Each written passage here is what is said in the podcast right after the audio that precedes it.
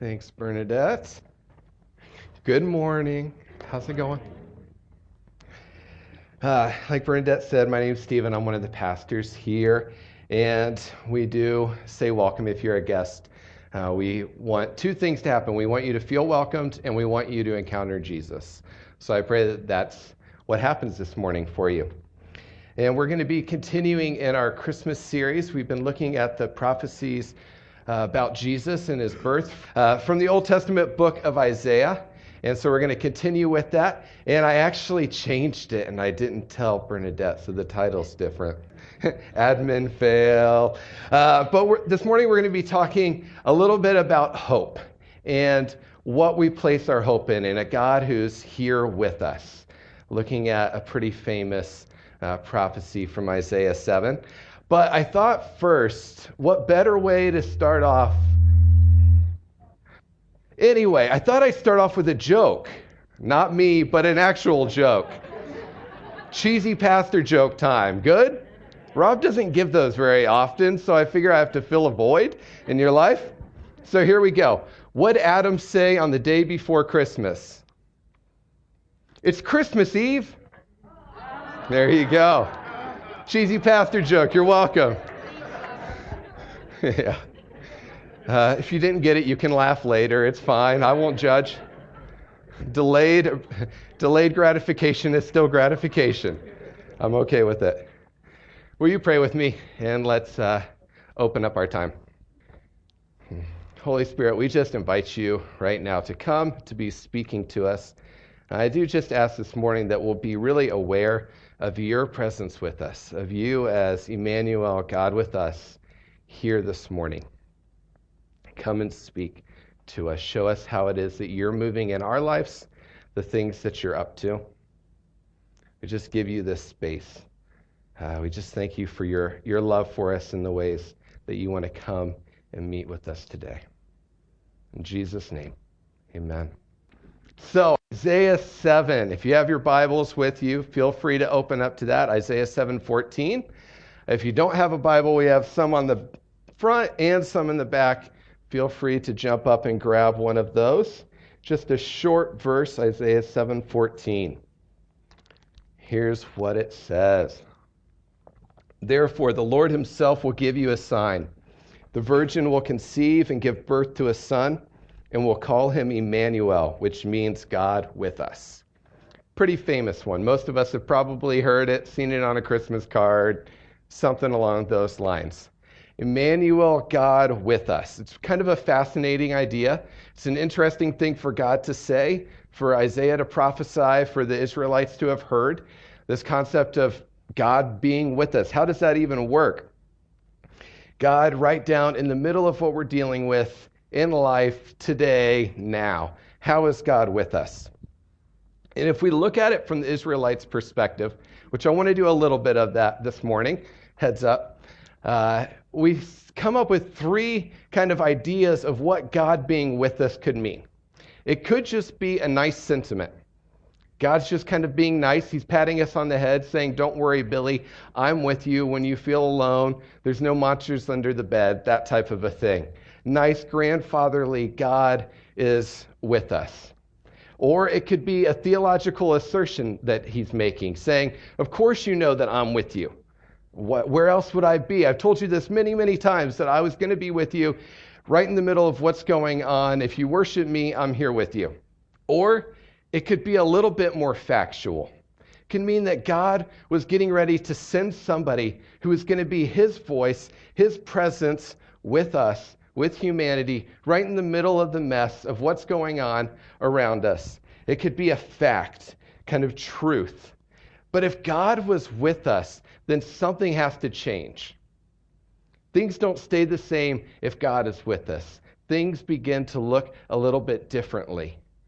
And the Israelites would have known that. How could God be with them in the middle of their current situation? And you know, we have this tendency to interpret things based off of what's going on in our lives. Do you realize that? You do this all the time. All of us do this all the time. We hear something and then we interpret it based on how life is, what's going on, how we're feeling about what's going on, all of that. And that's how we act based off of that. For instance, if I gave kind of a good but generic uh, statement, I said, I feel like the Holy Spirit wants to do something in your life. That's pretty vague. It's open ended, right?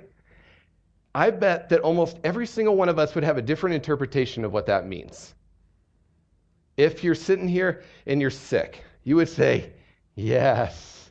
Okay, God wants to heal me. I like this one. If you're broke, again, yes. Okay, God's going to provide for me. He's going to give me a new job. He's going to provide financially. He's going to act in some way. If you're dealing with some sort of sin issue, your immediate response may not be yes. It may be, okay, something's going to change in my life. Things are going to look a little bit different. God's going to move, and I'll probably like it in the end, but it might be a little uncomfortable for right now, and so on. Every single one of us has something different going on in our life that we interpret these sorts of things based on. And the Israelites were no different the Israelites heard all these prophecies about the Messiah that was getting ready to come, and they started interpreting it based on what was going on in their time, in their lives. And for a period of almost a thousand years, that wasn't such a good thing. They didn't have such a great time with what was going on in their lives. I'll give a really, really short version of the history of the nation of Israel in the Old Testament time. Really, really short, I promise. So, sometime around 13 to 1400 BC, and then we continue on for the next four hours. No, uh, 13 to 1400 BC, they became a nation. They were a self governing people. Uh, they had either a king or a judge, somebody that was ruling over them, that dictated kind of how life looked, that was in power. All of the things we would expect from a nation. And that lasted for about 600 years. And then around the time of 740 BC, they became, from then on, either an exiled or an occupied nation. They weren't in control of very much. They were ruled by other people with other values and other beliefs, whether they were Assyrian or Persian or Babylonian, Roman, a few other smaller ones in between that we most of us haven't heard of. And then they had a very, very small period where they actually ruled themselves again. But for a thousand years, stretching from about 700 BC to way after the life of Jesus, they were occupied. They were ruled by somebody else. They were, for hundreds of years, they were an oppressed, exiled, enslaved people group. That was their experience. That was how life was for them for a long period of time, a long period of oppression, of poverty, of frustration, and of, of hopelessness. A long period of analyzing these funny prophecies that God kept giving to them over hundreds of years of God doing something in their present situation, of God acting in the middle of them, of analyzing and wondering what it was that He was actually going to do, when He was actually going to act.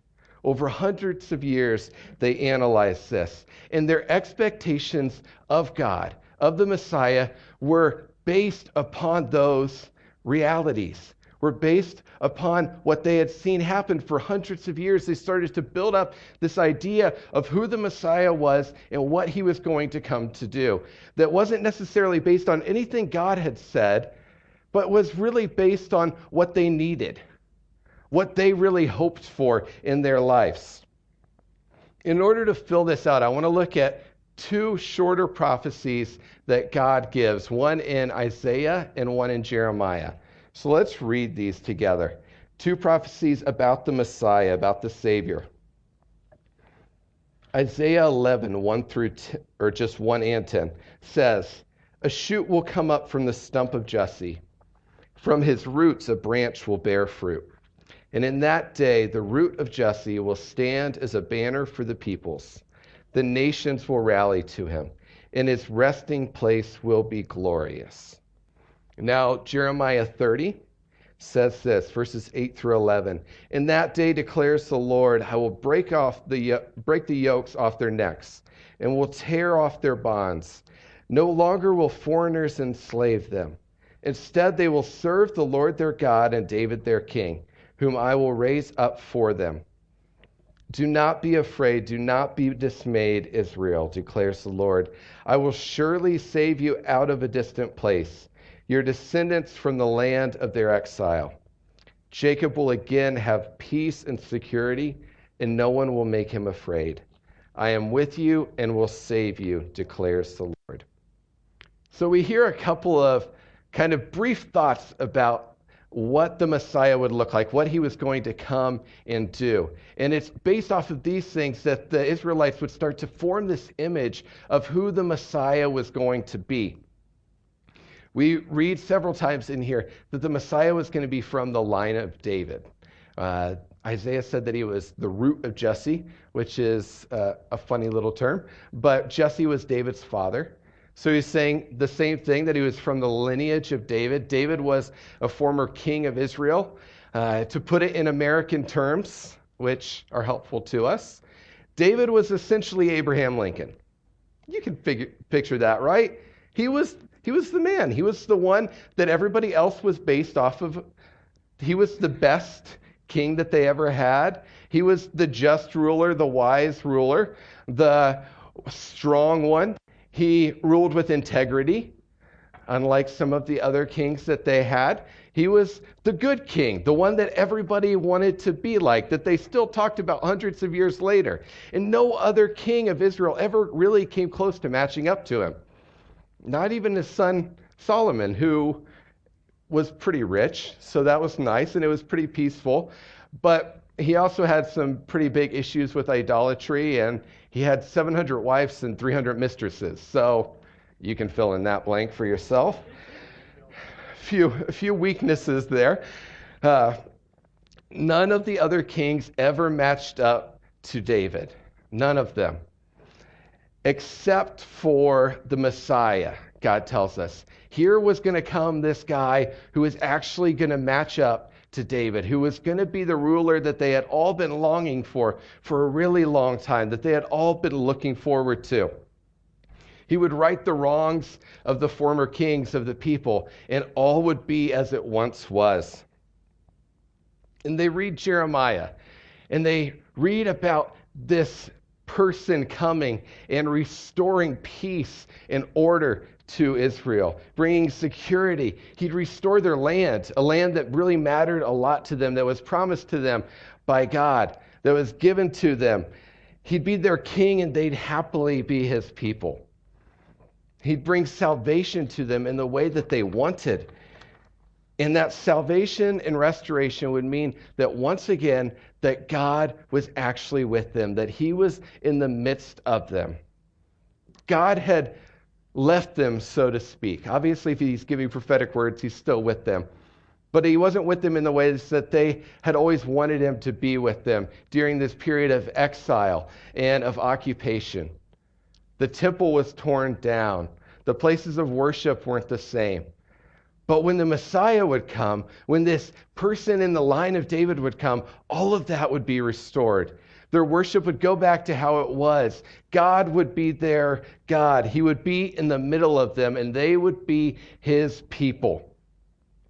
The Israelites were looking for a very specific Messiah. They were looking for a political Messiah. They wanted somebody who would bring political freedom and political power.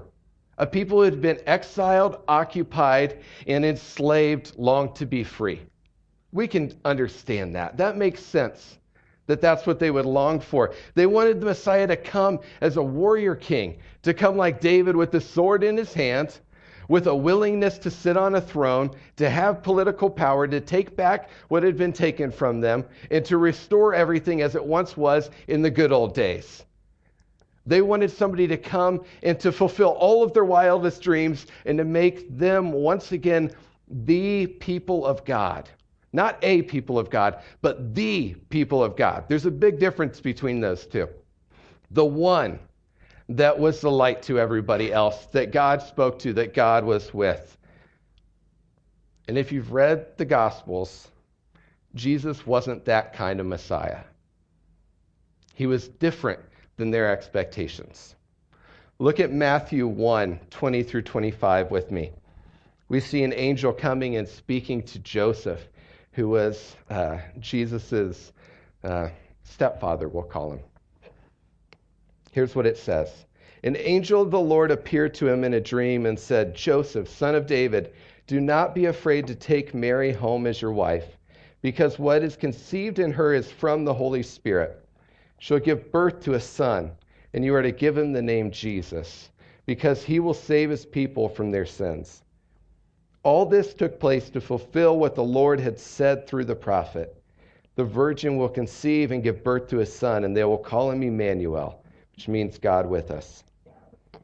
And when Joseph woke up, he did what the angel of the Lord commanded. He took Mary home as his wife, but he did not consummate their marriage until she gave birth to a son, and he gave him the name Jesus. Jesus was the answer to all of those prophecies about who the Messiah was. Every single one of them was fulfilled in Jesus. He was the one from the line of David. He was the king that was returning. He was God with us, wasn't is. He still is. And it was so important to God that this be understood, that this be realized, that He sent all kinds of angels to talk to all sorts of people. He sent an angel here to talk to Joseph. He sent another one to talk to Mary, the mother of Jesus. He sent some angels to blow up the night sky and to wake up a bunch of shepherds and tell them what was going on. He made some wise men in a far country aware of a star and pay attention to that star and start walking towards it so that they would see Jesus and know who he was and start to spread it. God was so invested in making sure that everybody knew the reality of what was happening that he kind of spared no expense. He sent everybody to tell them clearly, point blank, God has come. God is with us. Jesus is the Messiah, and that He's come to accomplish everything that God had said that He was going to accomplish. He was going to bring freedom, salvation, healing, hope, restoration, all of it, the whole thing. And the best part is that His plan was a lot bigger than anyone expected. So much bigger. It wasn't just for one people, it was for all peoples, everywhere, everyone. So he sent them so that all people could know, so that all people could experience the reality of who Jesus was and what he was bringing. His plan of salvation was much bigger than Israel's, than what the Israelites would have expected. It reached out much farther. It brought more joy and hope than anyone could have ever imagined. And because of that, a lot of people missed it because it looked so different than their expectations dictated that it should look. The Jewish people of Jesus' time were so uh, they were so strongly focused on a certain type of Messiah. They were so certain that Isaiah and Jeremiah and the other prophets had prophesied about a military leader, about a warrior king that would be happy with political power, that would come with a sword, that would lead them into battle, that it became impossible for many of them to reconcile what they saw in Jesus with the reality of what their expectations were. The two could not match, they couldn't line up because their expectations dictated something so different from what was happening. The reality is that Jesus just wasn't the type of Messiah that most of the Israelites wanted him to be. And with that reality, they were faced with a choice. Do they choose to place their hope in the Messiah who had come? Who was actually there with them, who was working and acting, or do they just keep waiting? Do they decide that their expectations, that their plan was better than God's, and that they were just kind of going to ignore this one and keep hoping that something else would come that fit what they were looking for? And many people chose to just keep waiting to not accept that Jesus was the Messiah. Their expectations had been so hardened by suffering and by pain that they weren't able to acknowledge a different sort of plan, a bigger plan that looked different than what they expected, than what they wanted. They could no longer accept an answer other than the one that they wanted. So they chose not to. And you know, I'm sure that many or most of us have had instances where we've really prayed for something hard, where we've really wanted something. Maybe it was somebody that was sick to be healed, a relationship to be restored. We were really broke and we needed God to provide because we weren't sure where money was going to come from. We've all been in situations where we've really cried out long and hard for a specific answer in a way that we felt we needed. And God gave a slightly different answer because God does that sometimes. His plans look a little bit different than ours. We've had times of pain and suffering and heartache, times when we wanted God to intervene in a specific way. So we prayed those specific prayers and we waited for that specific answer, and it just didn't come in the specific way that we wanted it to. He acted, but he acted differently. And in each and every one of those instances, we're faced with a choice. Do we ignore what God's up to? Or do we embrace how He's moving? Do we open up ourselves to recognize how God's moving in our lives? And you know, for me personally, I experienced this reality just over about seven and a half years ago uh, when my dad died. He had had cancer in his spine, his spine, his hips, uh, and his ribs for about two and a half years, which was a pretty brutal way to, to have cancer. It was hard. Um, when he first got the diagnosis, he was given six months, and he ended up living two and a half years after that. So God really acted in that in certain ways. But throughout those two and a half years, we prayed really, really, really hard for one thing that I'm sure you all know what it was for complete and total healing. That's just what we were praying for. My dad was a pastor. The whole church was praying. Other churches were praying. Other pastors were praying. Some of my friends, at one point, like 15 of my friends came up with me to my parents' house. They lived about an hour away. And just because they wanted to lay hands on him and pray for him. We had lots of people that loved us really well that were praying for the same thing, for the same response. And like I said, he died. And my dad and I were really close. We, I was kind of my dad's mini me. Uh, you want to put up the uh, the picture there, Blake? Um, I wore a brown cardigan. I guess we're we're keeping the trend going. 25 years later, 28 years later, I don't know what I was. Thankfully, I'm not wearing that sweater. That was pretty amazing. Uh, but my dad was a pastor. I wanted to be a pastor. Uh, we both read a lot. We both liked sports. We were just pretty similar in a lot of ways. And our bond was really strengthened by the fact that my mom passed away when I was nine months old. And so for a year and a half to two years, it was just the two of us. And that was our life.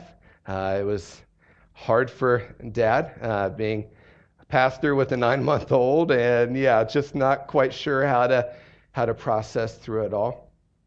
And he remarried about uh, two years later, and then they had a couple of girls, and our family filled back out again. But there was always kind of a different bond between the two of us because of the loss of my mom, obviously. And so for me, I had spent a lot of my childhood kind of grieving the parent that I never knew, that I didn't get a chance to know, uh, that I couldn't, even if I wanted to, get to know. And now I was faced with the reality that I was going to lose the parent that I did know, which was not a fun thing to realize and just kind of start to come to grips with. And so, over those last two weeks before my dad died, he went into hospice and I thought hospice meant that other people did everything, and that wasn't the reality. Uh, it meant that because he was at home, so it meant that for us that we did a lot, and some nurses came by a couple times a day and helped us when we needed, which was good. Uh, but it was a lot to kind of go through with your dad. So for the last two weeks, we took shifts. My mom and youngest sister did days, and my older sister and I did nights, and that's just what we did for a couple of weeks. So one Saturday afternoon, late afternoon, my mom called me, and I could tell that something was wrong, and she just asked if I could drive home. And so I jumped in the car and came up. She said she needed help. And when I got home, she came out to the driveway and told me that uh, he, my dad, had basically stopped responding. Um, and she just couldn't move him on her own, and she really needed help.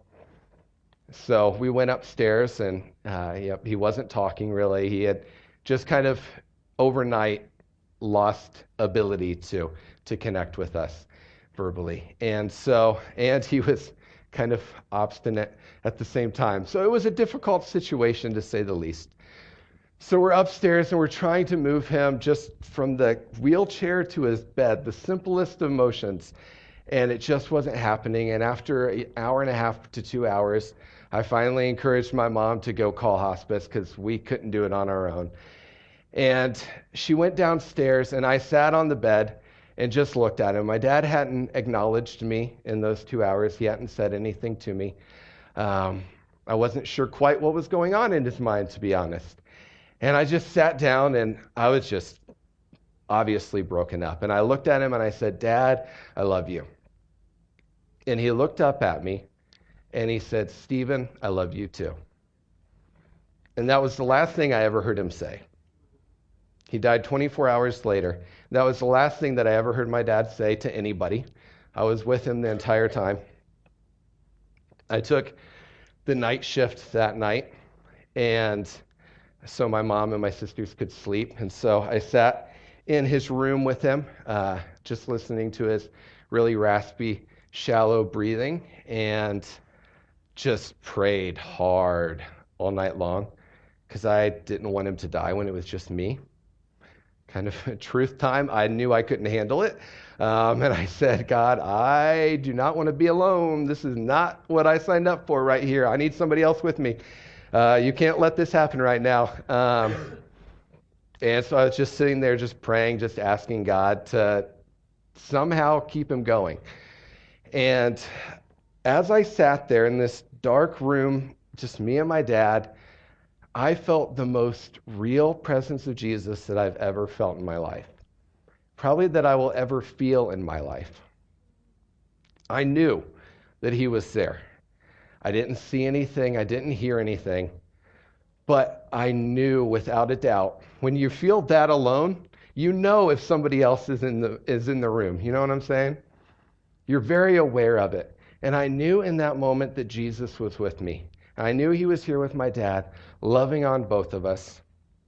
He didn't heal my dad. My dad still passed away later on that next day.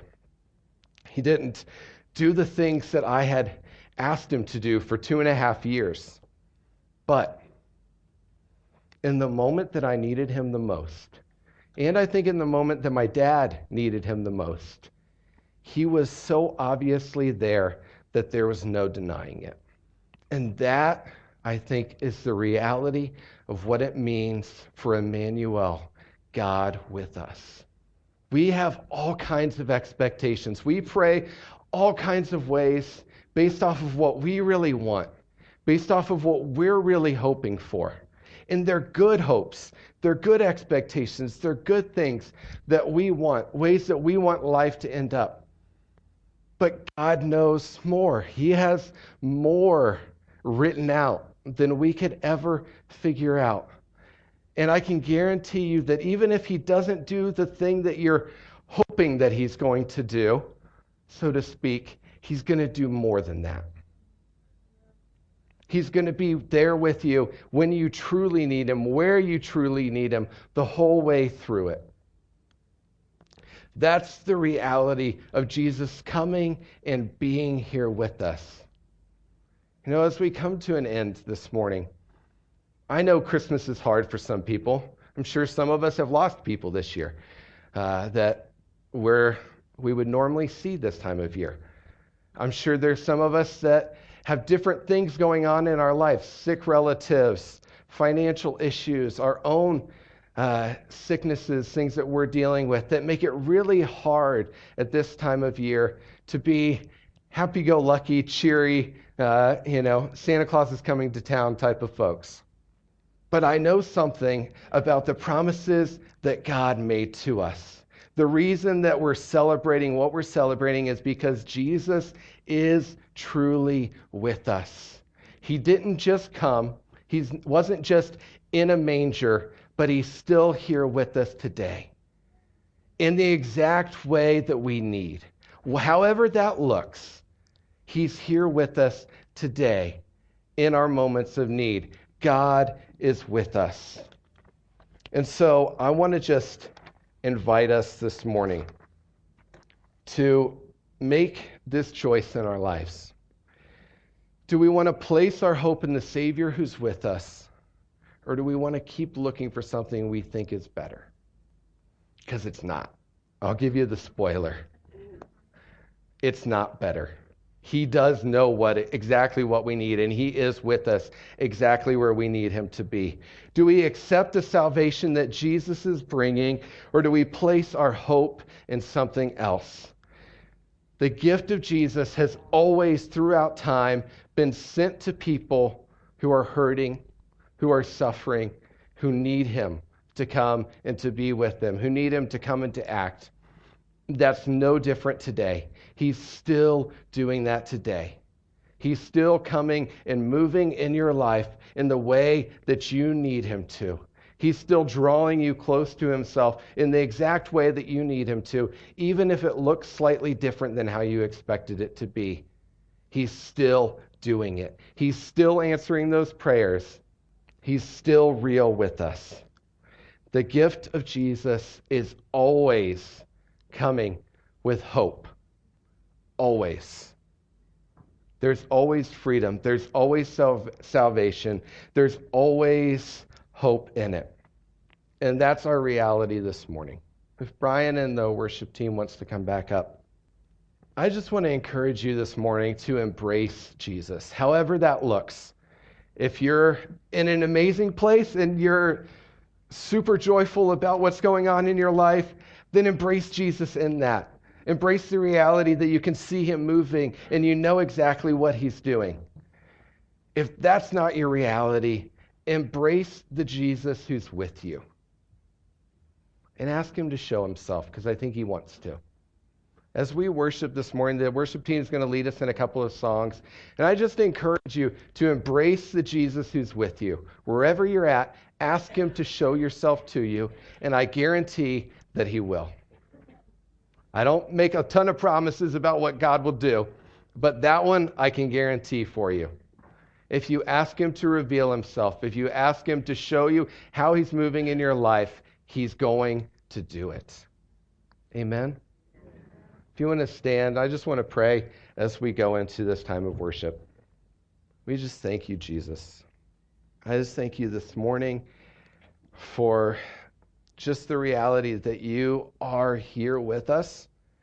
And I just ask right now, as we begin to worship, that you will just make that so clear to each and every one of us that there's no way we can avoid it. Make us just ridiculously aware of you, of you here, of you acting, of you moving. And I pray for grace, for any ways that probably each and every one of us have set up expectations for how we want you to act. Help us to see you moving regardless of our expectations. Help us to find joy in your activity, even if it doesn't look the exact way that we wanted it to be. And if it does look the exact way we wanted it to be, yay, thank you. we appreciate that as well. But reveal yourself to us this morning, Jesus. Come and be here, Emmanuel, God with us. Amen.